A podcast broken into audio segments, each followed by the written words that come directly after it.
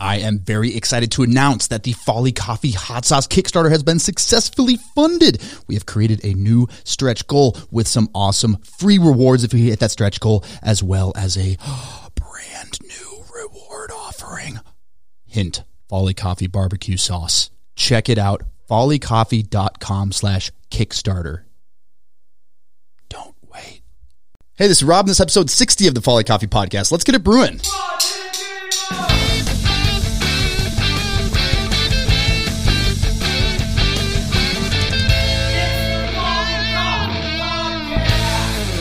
All right, I That's am actually awesome.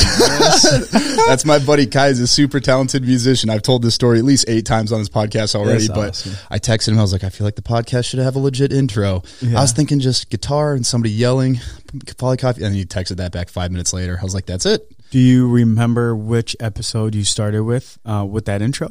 From from episode one. One? yeah, I, That's- I said that's if I'm going to do it, got to have a good intro. And so I hit him up and he turned like that it. around in like five minutes and uh, it stuck. I love it. but awesome, I should mention, I'm here with uh, Kamal Mohamed. Yep. co-founder of Nashville Coop. And what I Mm-hmm. didn't realize before reading all about your story is that you founded it with your brother and your parents. Yeah. So, uh, you know, my parents were doing uh, Ali Mama food trucks, and it was very much based on uh, the downtown crowd. You know, so they would show up and you know they do do the downtown lunch.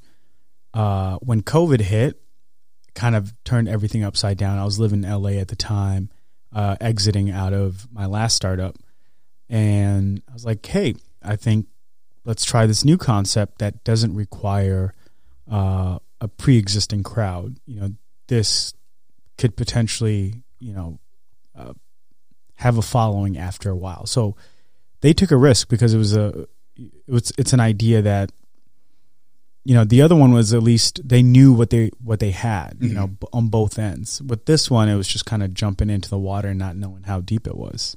Um, but you know, they they trusted the concept and put all the investment into it um, and flipped both trucks and we took off from there.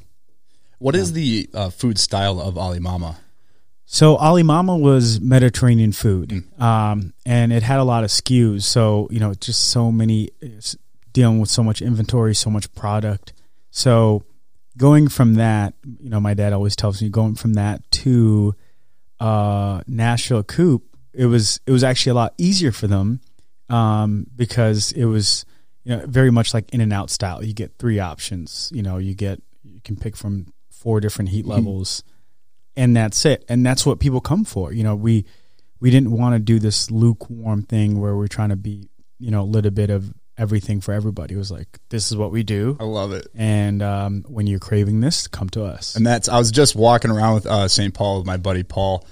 That was a weird sentence. Um, so I, but uh, we passed by, and I'd, I'd had the food truck before, and I was like, "This is insanely good." It just Yeah. it happened to be where I was, and I tried. it. I was like, "This is really." I got the medium. I'm kind of a spice wimp. Like, Yeah. I'm on like I'm not Minnesota like Yeah. you know, wimpy, but I'm definitely not like Jeff, our head roaster, likes to die and Oh, like my on the God. inside while he's eating. Yeah. But we're walking by, and my buddy's Paul Taylor's like, "This place is insane." They like literally all they do is they specialize in spice, uh, like hot chicken, Yeah. but just tenders. Yeah. He's like, either you do tenders, the sandwich, or you can get it on toast. And he's like, this place has a line out the door like every day. yeah, And that's the crazy part is like, you all had a successful like hot restaurant launch in the middle of a pandemic and it's like one of the few bright spots in terms of a launch you've seen of somebody really garnering success but i want to go back because Mm-hmm. Yeah. you've already alluded to it before that you've this isn't your first entrepreneurial endeavor yeah.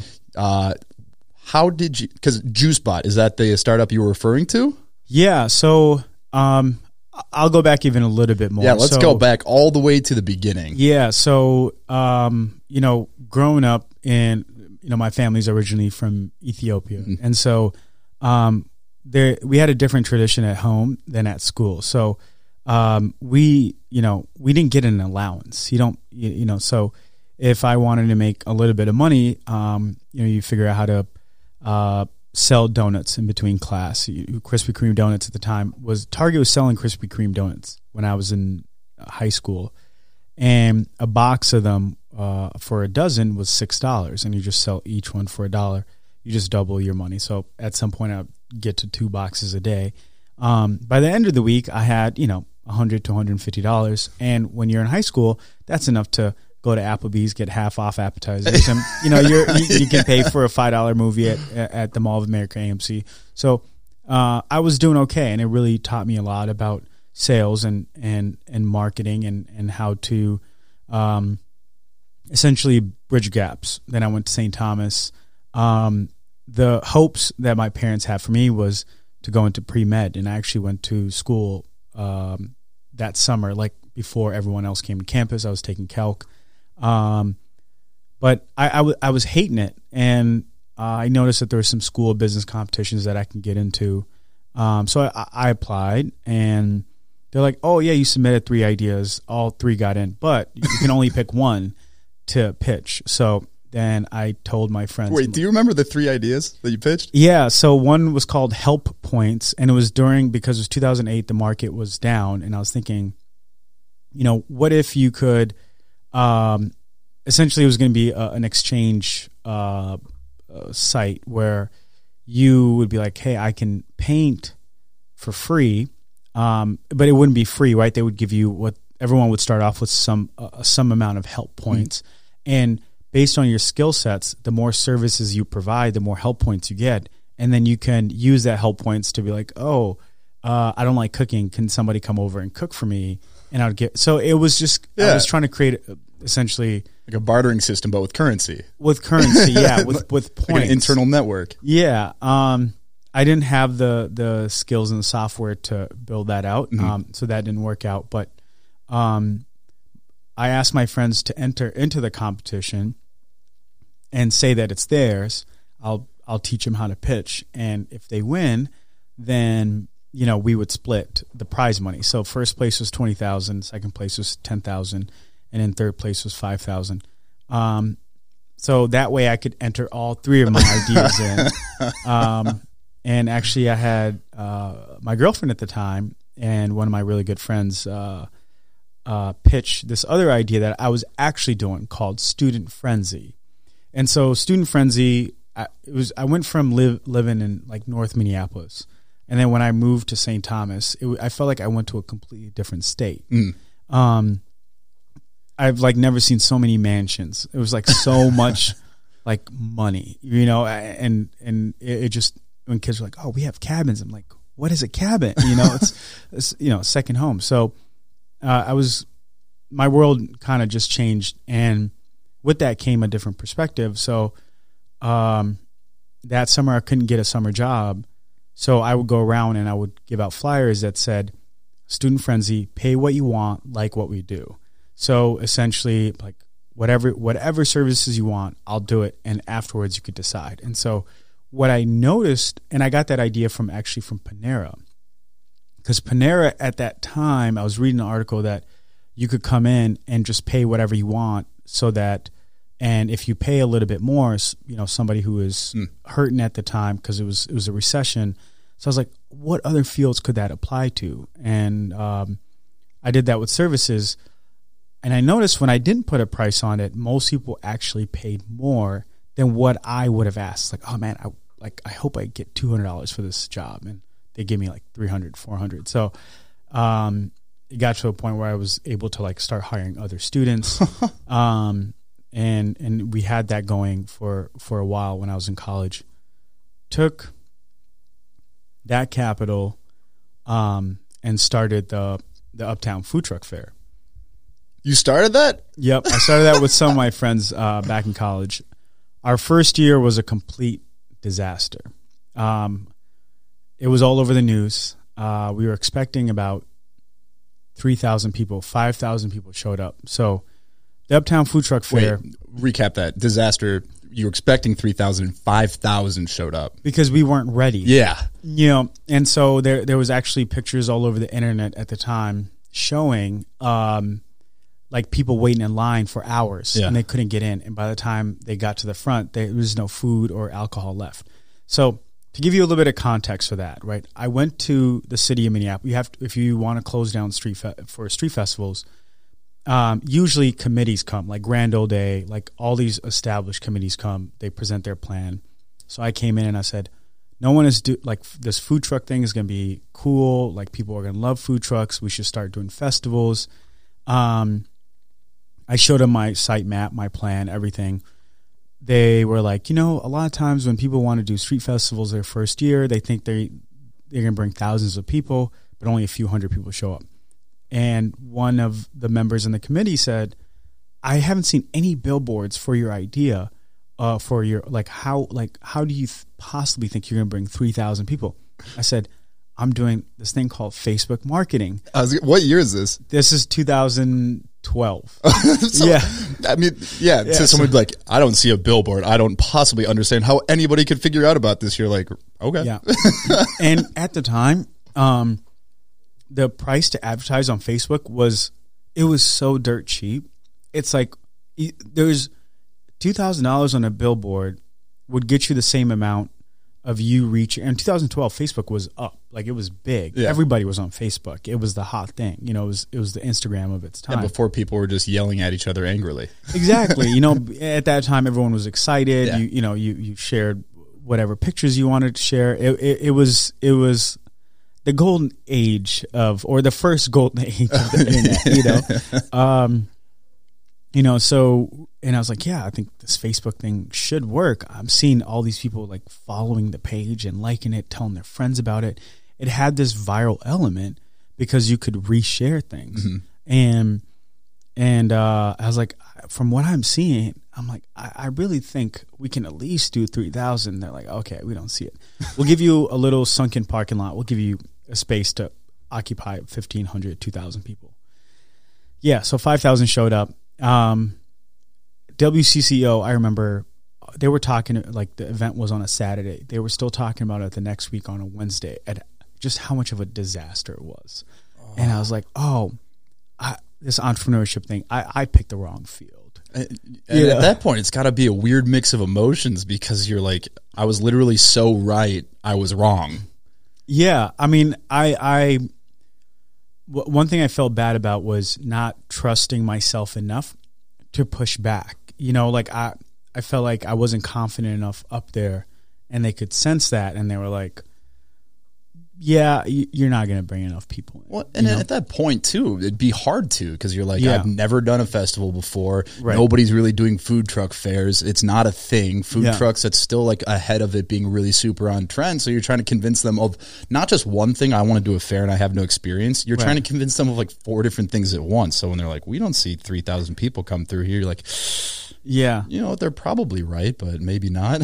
exactly. And and there w- th- you hit you know you hit the nail on the head. There was exa- that was that side of it too.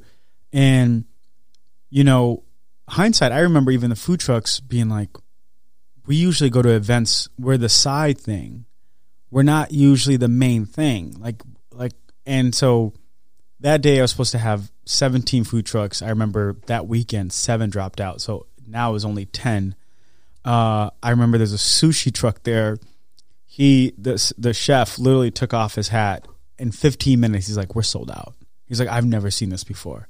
And so it was so crazy. Um but i mean that you know i i i, literally wanted to hide behind like just i wanted to like find the biggest rock and just like dig a hole and just go under there and I, i'm done with this thing.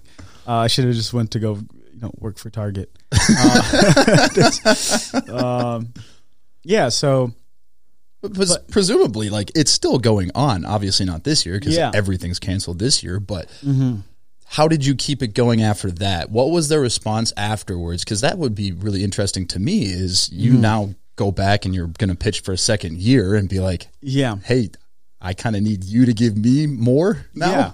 You know, actually, it, it was kind of the other way around where, you know, uh, some of them reached out and said, hey, like, we should, um, we're going to help you next year. Like, it's, and uh, there was food trucks calling from Iowa and Wisconsin, like, can we be a part of it next year? All the food trucks in Minneapolis, um, they were like, hey, we're not going to book any events next year until you tell us when that's happening. So everybody else was saying, it's going to happen again. And I'm like, are you guys serious?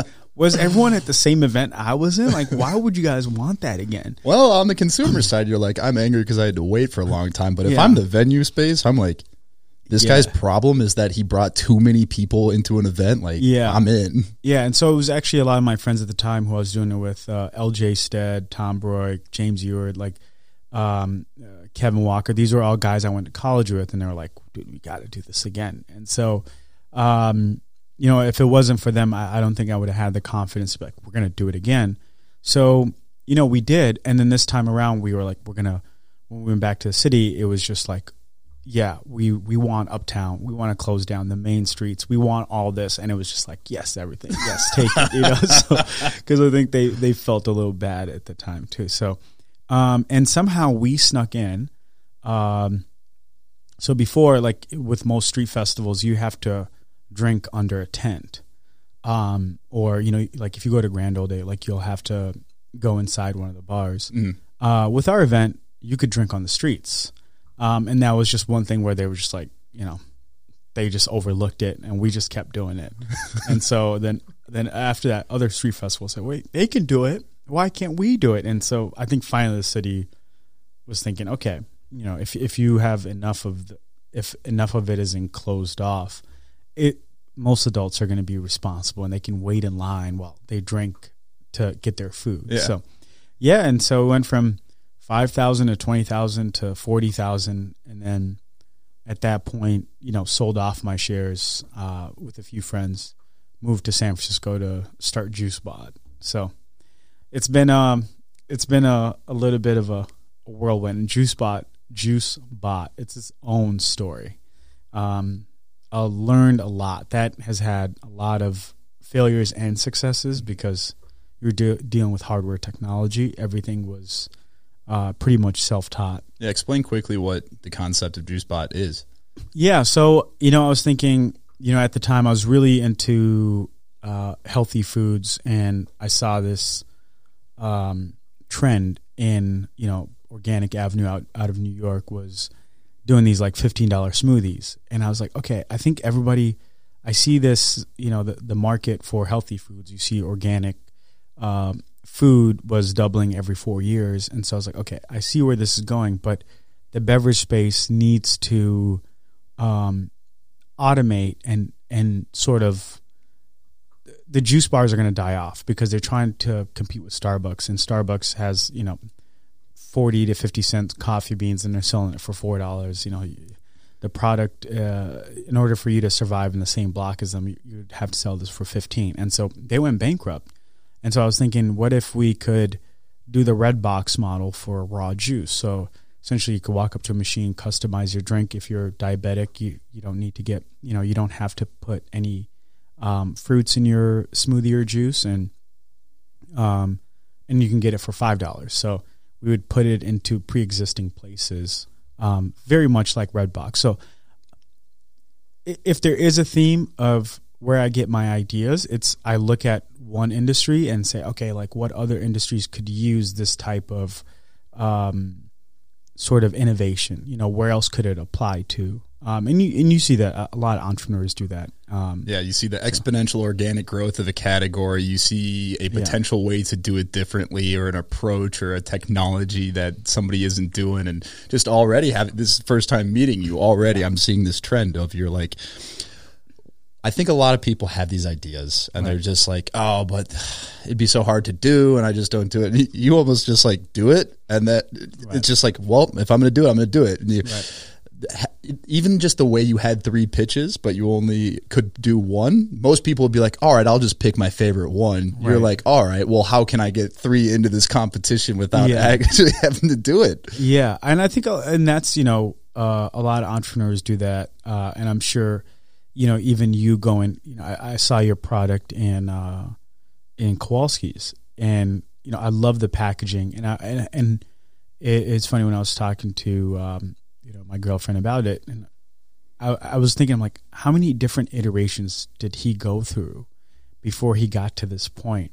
Because I'm like, it doesn't look like this was like a one time try. I feel like you know there, you probably went through so many packages, and people don't see that. They just say, "Oh, it's on the shelf." I'm like, do you know how many iterations that probably took to get that product on the shelf? Yeah. More uh, than you can count.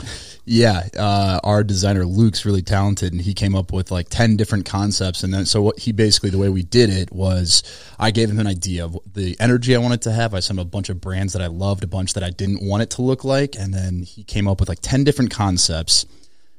I, I saw the one that stuck out that eventually became what it is now. And then you take that one, you do 10 different ones of that one, and then Yeah. you do, narrow it down until all of a sudden you're like, yes. And then you go, how can we expand on this logo to the other packages? And, Right. um, yeah, the way I the way I put it, going back to like your stories, like when I look at everything, I go, well, everything's made up. So when that per- when that person tells you you can only pitch one, you're like, in my mind, I go, according to why? Yeah. And like hundred percent, because that's how it is. And Right. you're like, but who said that? Right. There's at the end of the day, there's always one person that made that rule, and then where did they get that rule from? It's made up. right and and and asking the how and why is the difference between like going to space or not right like we know that gravity is the reason why i'm not floating right now i know that i know that's the what right but really understanding the how and why allows you to build a spaceship to be like okay i can no understanding this equation helps me work around it or bake something into it to be like okay what if i took this thing out and put this in um, you brought up an excellent point. Everything is made up, and and in I feel like I forget that sometimes just because like the day just you know kind of takes over. Um, but yeah, I mean the fact that we're sitting in this building, I mean somebody made up these tiles. You know, somebody like everything is literally made up. Like, You're literally reading my mind. I have these weird. I, I I wonder sometimes if people have these weird thoughts I have as you as you're walking through a building. I had this weird thought the other day as I'm walking through a building is that everything, this is total side tangent, but Right. this was a weird thought that I was like, is this a thought that I should share or will this make me sound like an insane person? Is everything ages? Like everything decays over time. And yes, of course, the things we build buildings out of decay much, much, much, much slower Right. than like a, a natural plant based something. Right. But I was walking through a hallway and you go, we can't hear it or see it, but everything around us is decaying and aging Yeah. in a weird way. Yeah. And then I was like, also hair and nails are always growing. We can't feel it, but they are always growing. Yeah. And then I was like, okay, Rob, uh, you should get a little more sleep tonight. But just hearing you say that, that like the things we're in, the buildings we're in, are it's like somebody made it up. And of course, like somebody became the expert and found the best way to do it. right. But there are probably things we're doing now, 100 years from now, people will look back and be like, I can't believe that's how they did it. Right. And so just being able to, something as simple as that competition where Yeah. 99% of people, when they say you can only do one application, wouldn't even come up with three ideas. They wouldn't Right. even think to put together the thoughts together. Yeah. So you are in San Francisco Yeah. launching JuiceBot. Now, Right. Are you still a part of Ju- uh, JuiceBot? JuiceBot? Uh, yeah, I'm uh, I'm on the board, so I'm no longer running the day day to day operations. Uh, we uh, elected a new CEO last year of 2019, and it was one of those things where when you do something for like seven or eight years, you're like, what what do I do next? And so I took a few months off, just did nothing, and at first it was it was difficult for me you know, because when you wake up and you're you're kind of dealing with a firestorm every day, and now you wake up and like you're not getting calls, no one like needs you for anything because you're not in the position of need. Um, you you go through uh, stages like with everything else in life, right? And at first it's disbelief. Second, it's like, you know, you have some regrets. Other times you think, oh, I could have done this, I could have done that. Then you reach a point where your mind just accepts it and, and quiets down and gives it the space and the freedom to create again, you know, and that is one, you know, I, I feel like when I compare us to, you know, we are animals, but when I compare us to other animals, it's, we have the ability to create very interesting, intricate, I mean, just look at the world around us, you know, and, and I feel like we have this. There's a need to be loved. There's a need to um, laugh. There's a there's a need to sometimes, you know, feel grief and sadness. But I feel like there's equally there's a need to create. We feel this sense of it's. I, I don't even want to call it happiness. A, a sense of fulfillment when you create, whether you're painting, coming up with ideas, and you know, I'll, I'll see a lot of my friends who are kind of dipping their toes in the entrepreneurship field who are like, well, I don't know what steps seven, eight, nine are going to be. I'm like, it doesn't matter. Just do one, two, three, because you're going to have a different vantage point by the time you get to 3 Mm-hmm. You know, you can't unlock a game from at stage one. Be like, oh, well, how do I unlock stage five? You don't. You just play the game, and once you get to four, you might build enough of the assets and the skills and the network to unlock five. Right. You know, um, but a lot of people don't take that plunge because they're like, well, I don't see it all the way through. Like that's that's the fun part of it. It's it's you know you're not gonna look back and just look at the wins. You're gonna look back and be like, man, do you remember that day when it was a disaster and we learned from that? You know, that's that's what we're excited about. Um, but it's hard to see that in the moment a lot of times. And it's interesting. The the studies show that the number one uh, quality of job fulfillment is uh, very closely related to fulfillment. It's, it's how you view the meaning of your work. Is it meaningful work? And so those that view the work they're doing as meaningful are going to be very happy Right. with their job satisfaction. And you know the role of an entrepreneur, someone who's in business for themselves, is literally every move you make is meaningful because Right. you're the one making the decisions. And Right. um, I, I've also said before that I, I really believe that if anyone could know the scope of what it takes to get something going and running and profitable, I don't know that many people would do it. And so it's often the Right. people where step seven and eight isn't even in the mind when they start. right. I mean, with anything, like imagine if you know if you've done weight training, and I think about like I remember when I first started doing squats, and I'm like, man, if I if I would could see myself and be like, this is how you know how much work and dedication it took to get to here. Yeah, maybe I wouldn't have done it. And sometimes I actually told this to my friend um a few weeks ago. I think one of the reasons why we don't have the ability to see into the future is that we would go crazy if we could.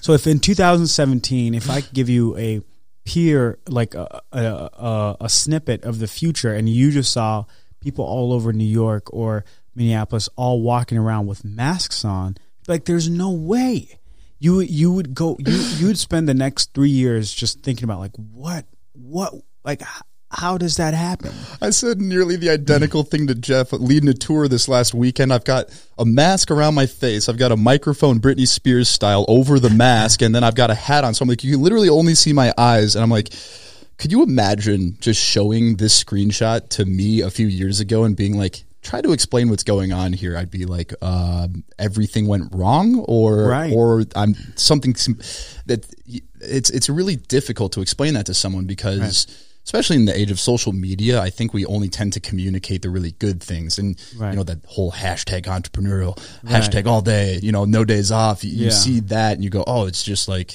it's all wins. You go, no, it's mostly losses. Yeah. And then the one win every once in a while keeps you afloat until the next one. Exactly. And that's I'm like it's it's um if there is a sport uh that very much compares to entrepreneurship, it's baseball.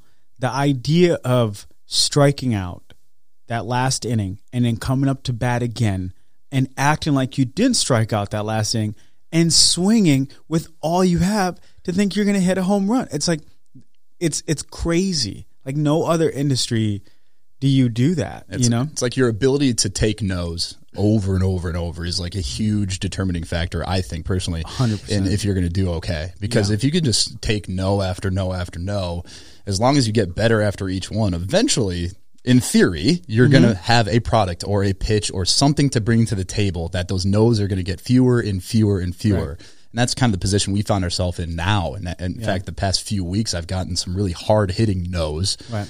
And I'm like, I had to literally sit down with Jeff. And I'm like, I got to get better. Like, Yeah.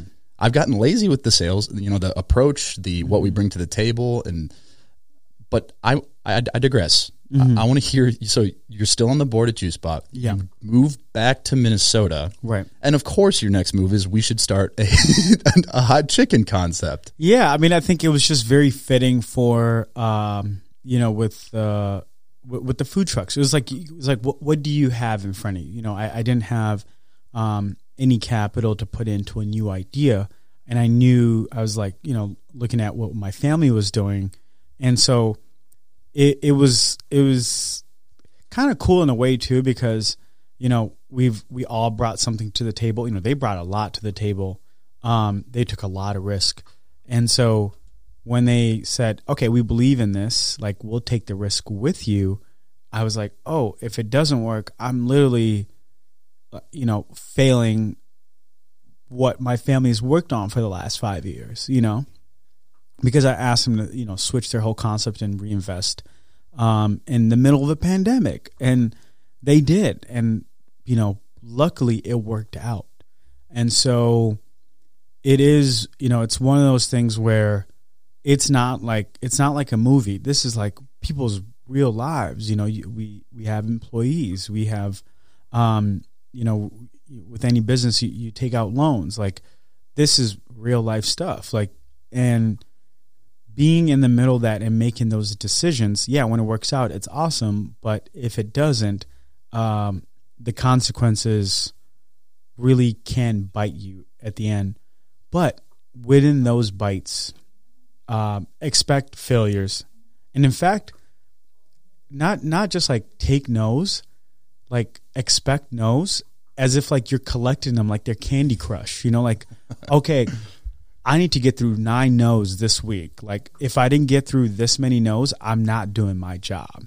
You know, and because it almost it's kind of like this little equation I've I've noticed with entrepreneurship is that that tenth it gets that tenth ask to get that yes. You know, um, that is such a brilliant way to view it. I cannot think of a better way to phrase it than that. And just clicked so like that just resonated so much.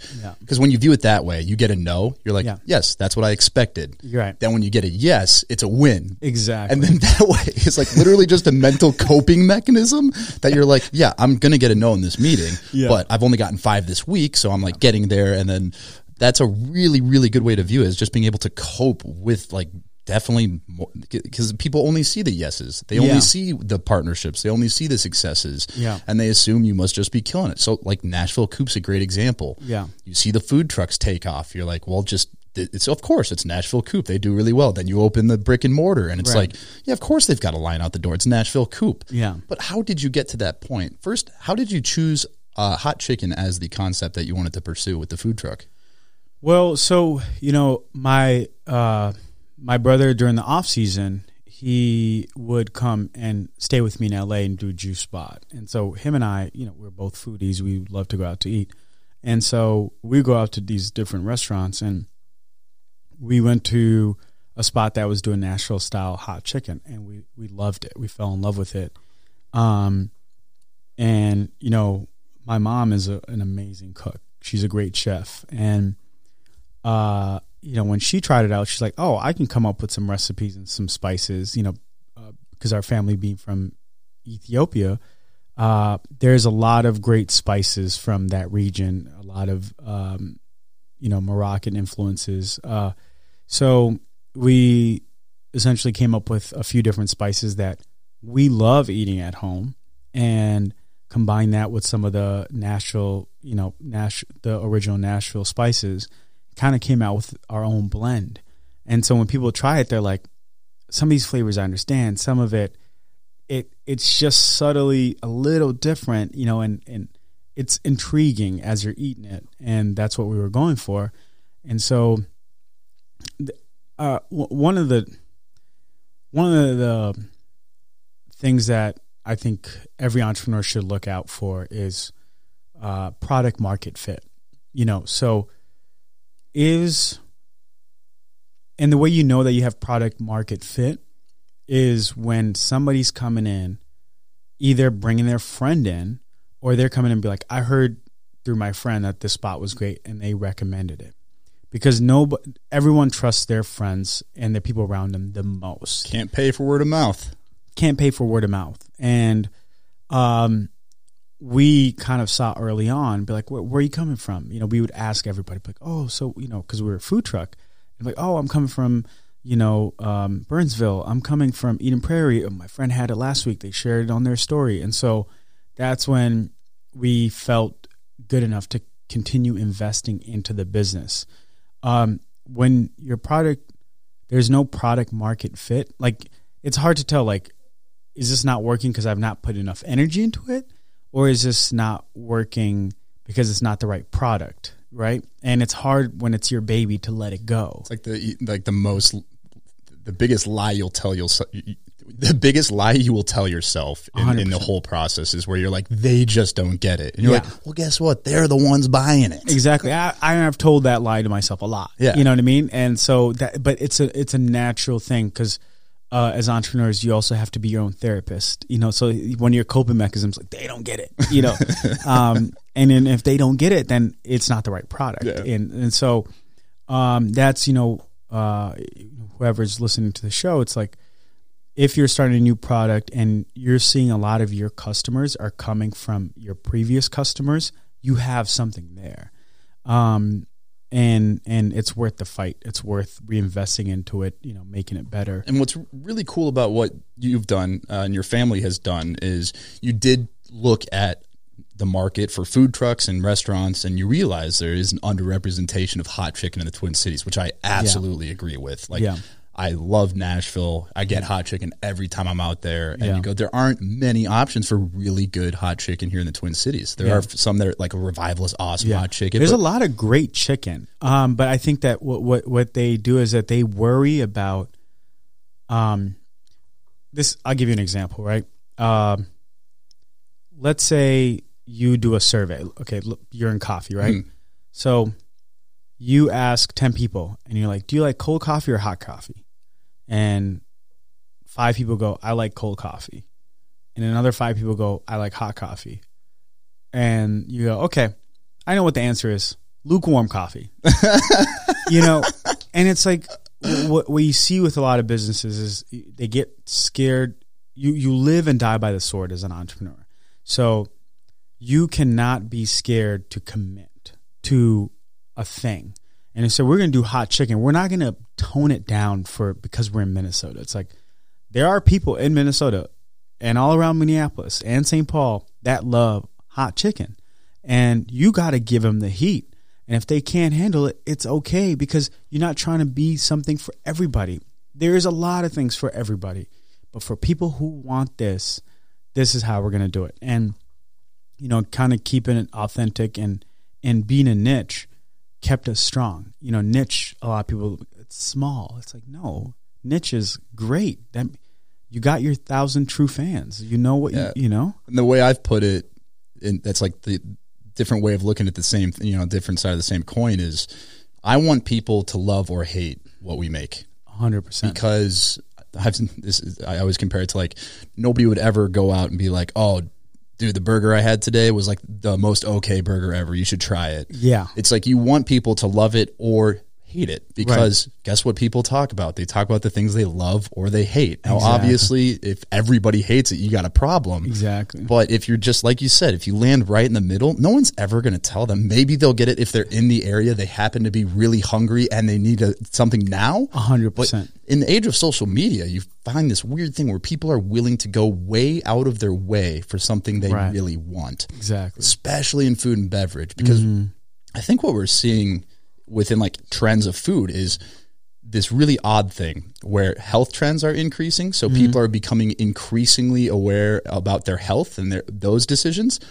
But that means when they're going to have something that isn't a health food, it's got to be really good. Right. They'll pay a premium price. I'll drive 30 minutes out of my way to make right. sure that like when I know I'm eating just cuz I want like I yeah. want some comfort food, I want something that's just going to fill me up, make me you know, right. it's not a health food, but it's going to be so dang good. Right. And so you see this weird split between the two right. that people are willing to drive out of the way. So they're not going to drive if it's just like it's pretty good. Exactly. Or, or if you're a, if you're a, a, a spicy person, you're you're not going to drive out of your way for something that just is hot enough. Right. Um, if you're gonna if if people have their cheat day, they really want to cheat. You know, like they're not they're not coming out for just some some lukewarm. And for me, that's been like every day during quarantine. Yeah, it's, every, it's, it's a cheat year for me right now.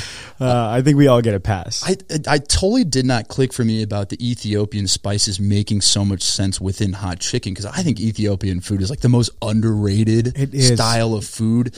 I, I was first introduced to it when I lived in St. Louis in like 2016 to 17. Yeah. And there was just this awesome Ethiopian restaurants. The first time I learned about injera and just wow. the simple dishes of meat and vegetables with spices, and it's almost like a stew that you eat with the injera, which is like a flatbread. And you eat it with your hands and right it's such a simple thing, but it's the spices that are setting off all these different like stew like dishes that I went back there every week. Right. Because there's no food that tastes quite like it. Exactly. It's it's it's unique spices, uh, and because you you can have lentils, but like I've never had lentils like this. I wait, I, I just had Ethiopian.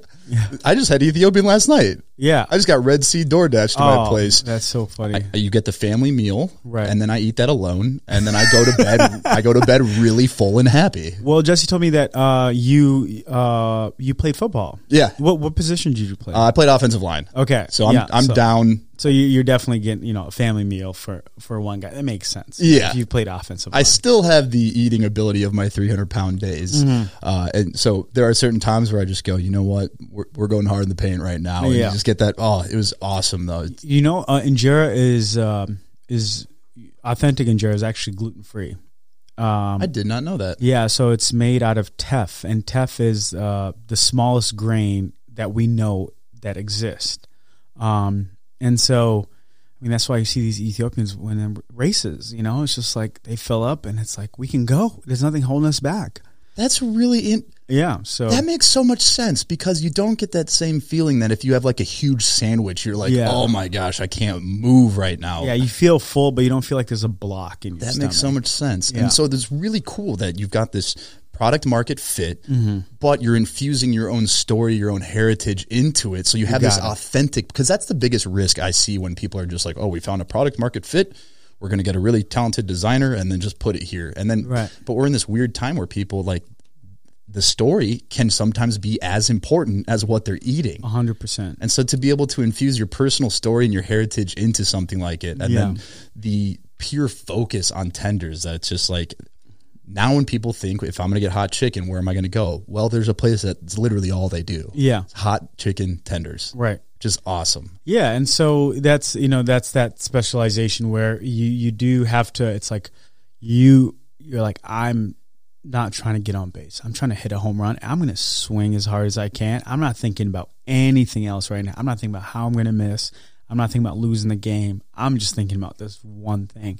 And all you're doing at that point is you moved your chance of success from being 10% to maybe 18%. You know, like it's it's still really risky, Yeah. but you you're you're essentially doubling your chance of success and and you do that enough times um, you're just increasing your probability if i if i'm in the middle of a room you know at the, um, there's a scene in the matrix where like he gets he's in the middle of a room and there's all these doors you know and sometimes entrepreneurship feels like that where you're like okay well, what if uh, which door should I open? All of them. Just open all of them. Like if you're starting out, you don't know what you like, but you want to create things. Um, go ahead, just just do it all. And then once one of them really calls out to you, focus. Like really focus in and like hone in on that. One theme that has stayed with me the whole time. I've always been in food. You know, whether it's I'm doing robotics or if I'm doing festivals or if I'm doing a, you know food truck it's like that's my thing. That's my jam. I love it. That's where i want to create. I don't um you know maybe later i'll do something else but that's the one consistency that i always think about. So it's it's worked out. And the last piece to it that I think a lot of people would look at it and be like, why wouldn't you just wait until the pandemic is over to open the brick and mortar? Like, it's such a big risk. And there, then there's the other concept of like, well, starting when things are bad, it's only going to get better. And then the other side is from like a publicity standpoint, right if you're opening during a time when restaurant industry is booming, you're Right. competing with 10 other restaurants that are opening that week. Whereas right, now, the reporters are Yeah. like, wait, this place is opening? Yeah, I'll write a story about that. Uh, something positive I can write about during this time. Uh, I would love to have one positive story this month. right And that- yeah because it's all like and it's sad because you know i uh so when i went to st thomas um my favorite spot to go to is the blue door pub and i love that you know they're they're still around like every day i i i'm like i'm worried about the restaurant industry and and so are a lot of you know restaurateurs and, and chefs um to see uh some of these restaurants that you know I used to go on dates to. I used to go there with my friends. Like, um, it it is a very sad time, and I don't know what it's going you know, like how long we're going to be in this phase. I hope we get a vaccine as soon as possible. Um, because I saw a picture the other day where I saw a restaurant just full of people. And then there was this like nostalgic element where I was like, oh my God, do you remember what it's like to hear a busy, bustling restaurant? And um, those were one of the few sounds I really miss. Um, not even just with us, but like being able to go out to other people and, you know, um, the butcher and salt and uh, uh, who, who who is it? Is it Isaac Becker who does what is what is Isaac Becker's restaurant that's up there in Uptown? That name's really ringing a bell. I can't put yeah. the two together. Though. Um, but it, it's a really cool restaurant. It was like a it was like two levels, and when it was full, it just felt like, you know, there was nowhere else you wanted to be, um, and just really amazing food, drinks, um, and now I drive by it, and it's it's just it's closed, it's shut down, and Chino Latino. No, and so Chino Latino was another one Yeah, too. it's, It's, just these it's- names that I think when things are good, you go, yeah, that place is going to be around forever. That's just Right. it's so popular. It's going to be around forever, and It's a staple.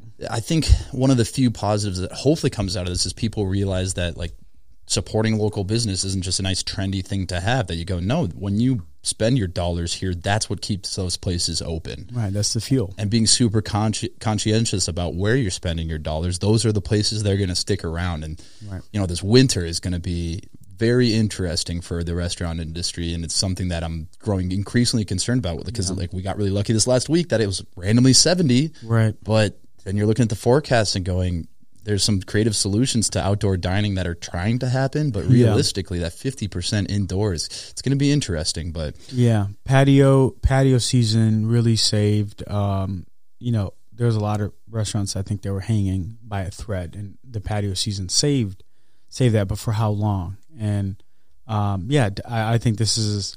You know, I look at restaurants very similarly to the arts. You know, it is an art. Like restaurants are arts. Like you can cook at home. It's you go out because it's an experience. Um, no different than you know going to a movie or, or anything else. And um, having these things die out, you know, we're, we're losing uh, a good chunk of the city uh, off of this pandemic. So um, it is sad to see.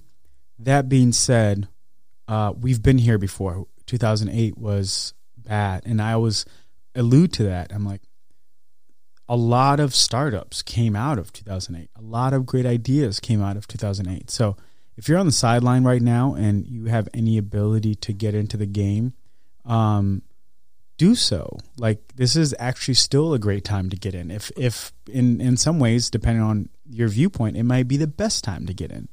Um, you know, because I look back and I'm like, if I was if I had you know if I wasn't 17, 18 years old, you know, back in 2007, 2008 when everything was going down, and I had a little bit of capital, what what would we have all done?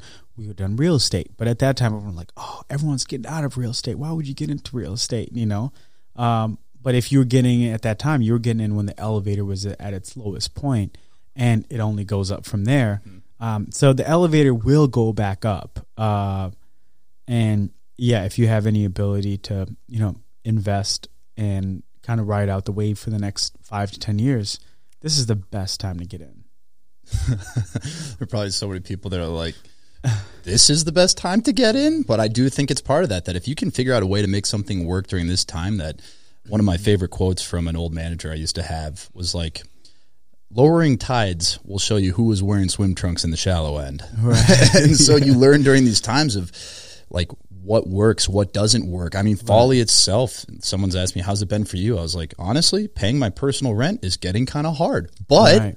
We've made some moves during this during this whole year that I think five years from now will probably be the strongest parts of our business. Hundred percent. And so I'm like, it's this weird combination of feelings where stress is at an all time high, and Right. yet I feel more confident about where we're at now in terms of like how the business is diversified and the different channels we've pursued and the like the laser focus we had to have just to get by. Right. And so there's part of me too that's like, well, is there a way to maintain that type of focus when things are good? And so if there's one lesson Right. I've learned that's like, no matter how things are going, you can't ever assume that it's going to continue that way. Hundred percent. Yeah. You you have to uh, you know, when things are going good, try to save up for a rainy day and, and it's easier said than done, right? Yeah. And and uh, when things are bad, it's like how can you be present? Because what happens is when we freak out, we lo- kind of lose our minds a little bit. When when we should be looking in, it's uh, um, I don't know where I read this, but it, it was talking about, for example, with with with like lions. When a lion is resting and they see a gazelle out there, they don't care because they're that's their rest moment. You know when when they're hunting, they're not eh, they're so laser focused on catching that prey that they're not thinking, about, oh man, like when can I get back and sit under that tree?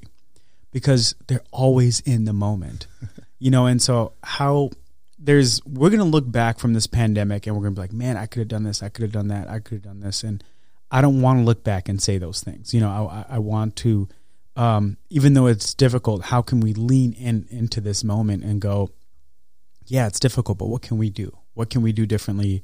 How can we tighten up?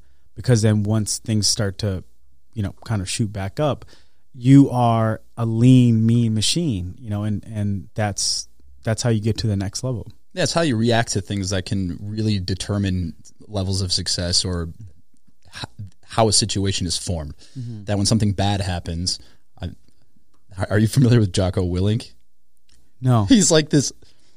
I I I, I sound like a broken record sometimes on this oh, podcast, no but I'm fascinated with the extremes of humanity, positive, yeah. negative, whatever. Like, how can so, like the people that are on the far end of anything? I'm interested in what they're doing, and this guy's mm-hmm. like one of the toughest people on the planet. Like former Navy SEAL, like multiple books about just like leadership and how to. And one of his things is just good. That when anything happens, you just he's going to respond with good. Yeah. And it's this thing you can kind of teach yourself that if at first it feels very phony when something right. bad happens or something anything happens and you say good it feels very phony but over time mm-hmm. you catch yourself you're doing it automatically and so when things happen you go good and if that's your first thought when you react to things is good now i have to find out why this is good versus like oh my gosh this is terrible everything sucks i'm panicking everything's going to go down the drain which mm-hmm. the way my brain works is very easy to get it on that negativity loop yeah. so when your first response to anything is just good so even yeah. just like the,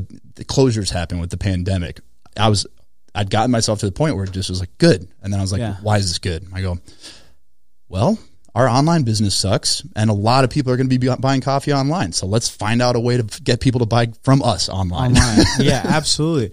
I mean, if and I'm so glad you told me that because if I walk away with nothing else but that today, that like helps me, you know, put things in perspective because a lot of times it's actually just perspective, you know, and that perspective is uh, the ability to get through it or not. And and in this situation, it's like, yeah, um, you know, it's like, hey, you're gonna be the president, good. Hey, you're not gonna be the president, good. Yeah, I can I can go chill now. I can go you know play golf and have my life back. Like whatever the circumstance, there is an outlet of good. Yeah. Um, so that's that's great. So it's like even when I got this, I literally before you walked in got to know that I had been working six months on trying to oh work oh with these God. people, and I get the know, and I go, you know what, good.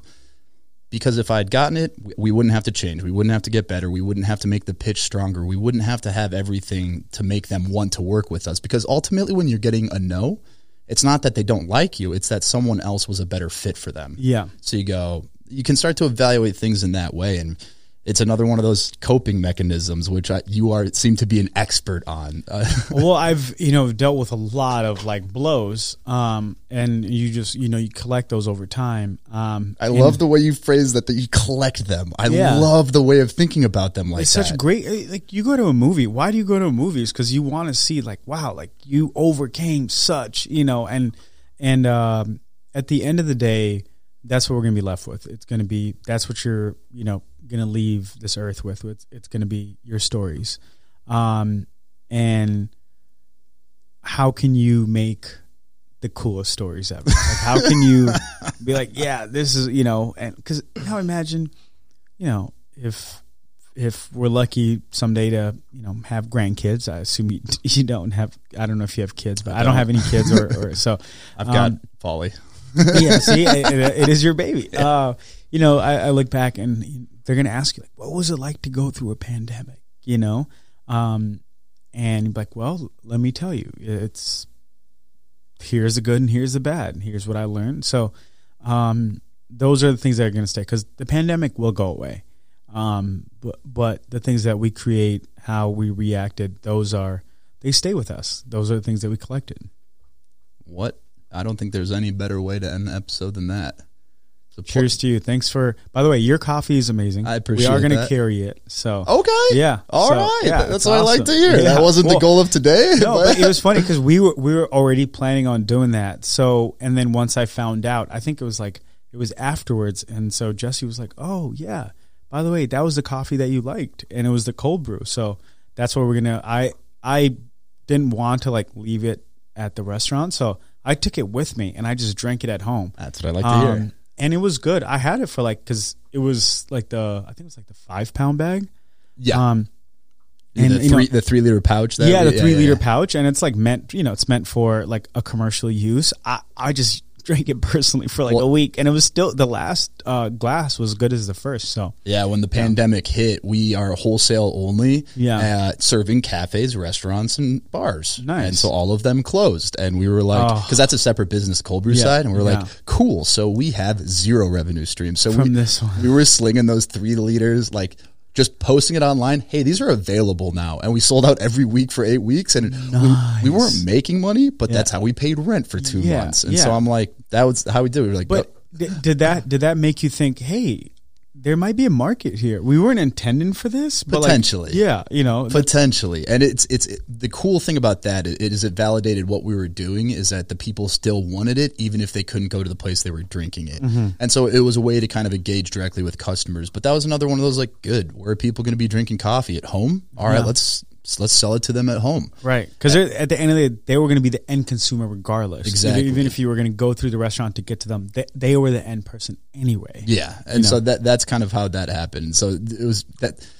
I should mention. Yeah. I guess are you public about you step? Uh, not yet. Not, not yet. Yeah. All right. So yeah. but I can bleep that out if you want. Yeah. No, that's. it's, uh, but you know when when it does, um, you know, we're excited. It's it's a great fit for us, and you know, it's like if I a lot of times too, it's like, well, like how do you know if you should carry this product? And it's like, do you like it? It's like, yeah, I like it. So like that's all I can go off of right now. So that's that's what you well, do. Here's how my stupid brain works: is like, I go, you know why this is happening right now? Is because I didn't react negatively to the other thing. And I'm like, ah. that that's one of my coping mechanisms. Is yeah. like when something good happens, like because you didn't let the other thing kill you, you didn't let the 100%. other thing hurt you. And obviously, there's no correlation in the universe. Maybe there is, I don't know, but yeah. obviously, there's no direct connection between the two things. But in my mind, I'm like, that's how this works. But yeah, I will. Well, take, you you still have to be standing for that you know for the good part to happen. But the collecting of no's, I yeah. love that. That yeah. it's like let's put this let's put this in my backpack. Let me show you all the no's if you want to if yeah. you want to go down that. Well, because I, I I you know um my co-founder and I LJ we actually started a podcast uh out in L.A.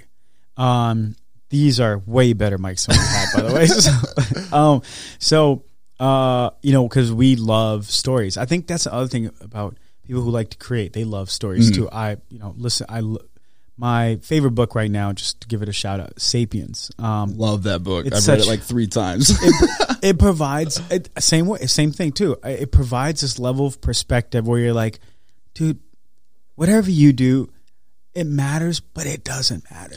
everything, it, everything's so ridiculous. Like when you when you think about everything, and that's another thing that I think the pandemic has exposed in a weird way. That you're like all these things. You go, this is just how it is. Mm-hmm. All of a sudden, are flipped on its head. That you go, wait, why has it been like that? And that's yeah. allowed an opportunity in society on like cultural things and the business side of things. Why is it done this way? And it's almost in a weird way been a catalyst for a lot of things that yeah. were already happening. Right. And so obviously there's so many negative things to come out of this, but you go, the pressure it is placed on society and businesses is a catalyst to where they potentially may have ended up eventually anyway. Yeah. When, when, when I hear that, it, um, the way that my brain translates that is like, don't people worry about failure? I'm like, don't worry about failure. Failure will take care of itself, right? It's like it's got its own back. Like failure is going to show up. It's going to do its thing. You don't worry about. Don't even give thought to it because it it serves itself. But in this time, the good the good things that are happening, the things that the the the bright lights, the the bright spots. How can we do more of that? You know, because that's the thing that needs our energy. You know, that's the stuff that needs flowering and, and cultivating and everything else because the bad stuff is going to happen. The wave is going to come in. It's going to take whatever it's going to take. You might be left with just your socks. Okay, let's get moving now. You know, I still got socks on. I still got socks on. Thank you so much for having me on. This Thank so much fun. Thank you for coming fun. on. Yeah, it's a absolutely. pleasure to meet you. I'll end This it is like I end every episode and say, have a nice day.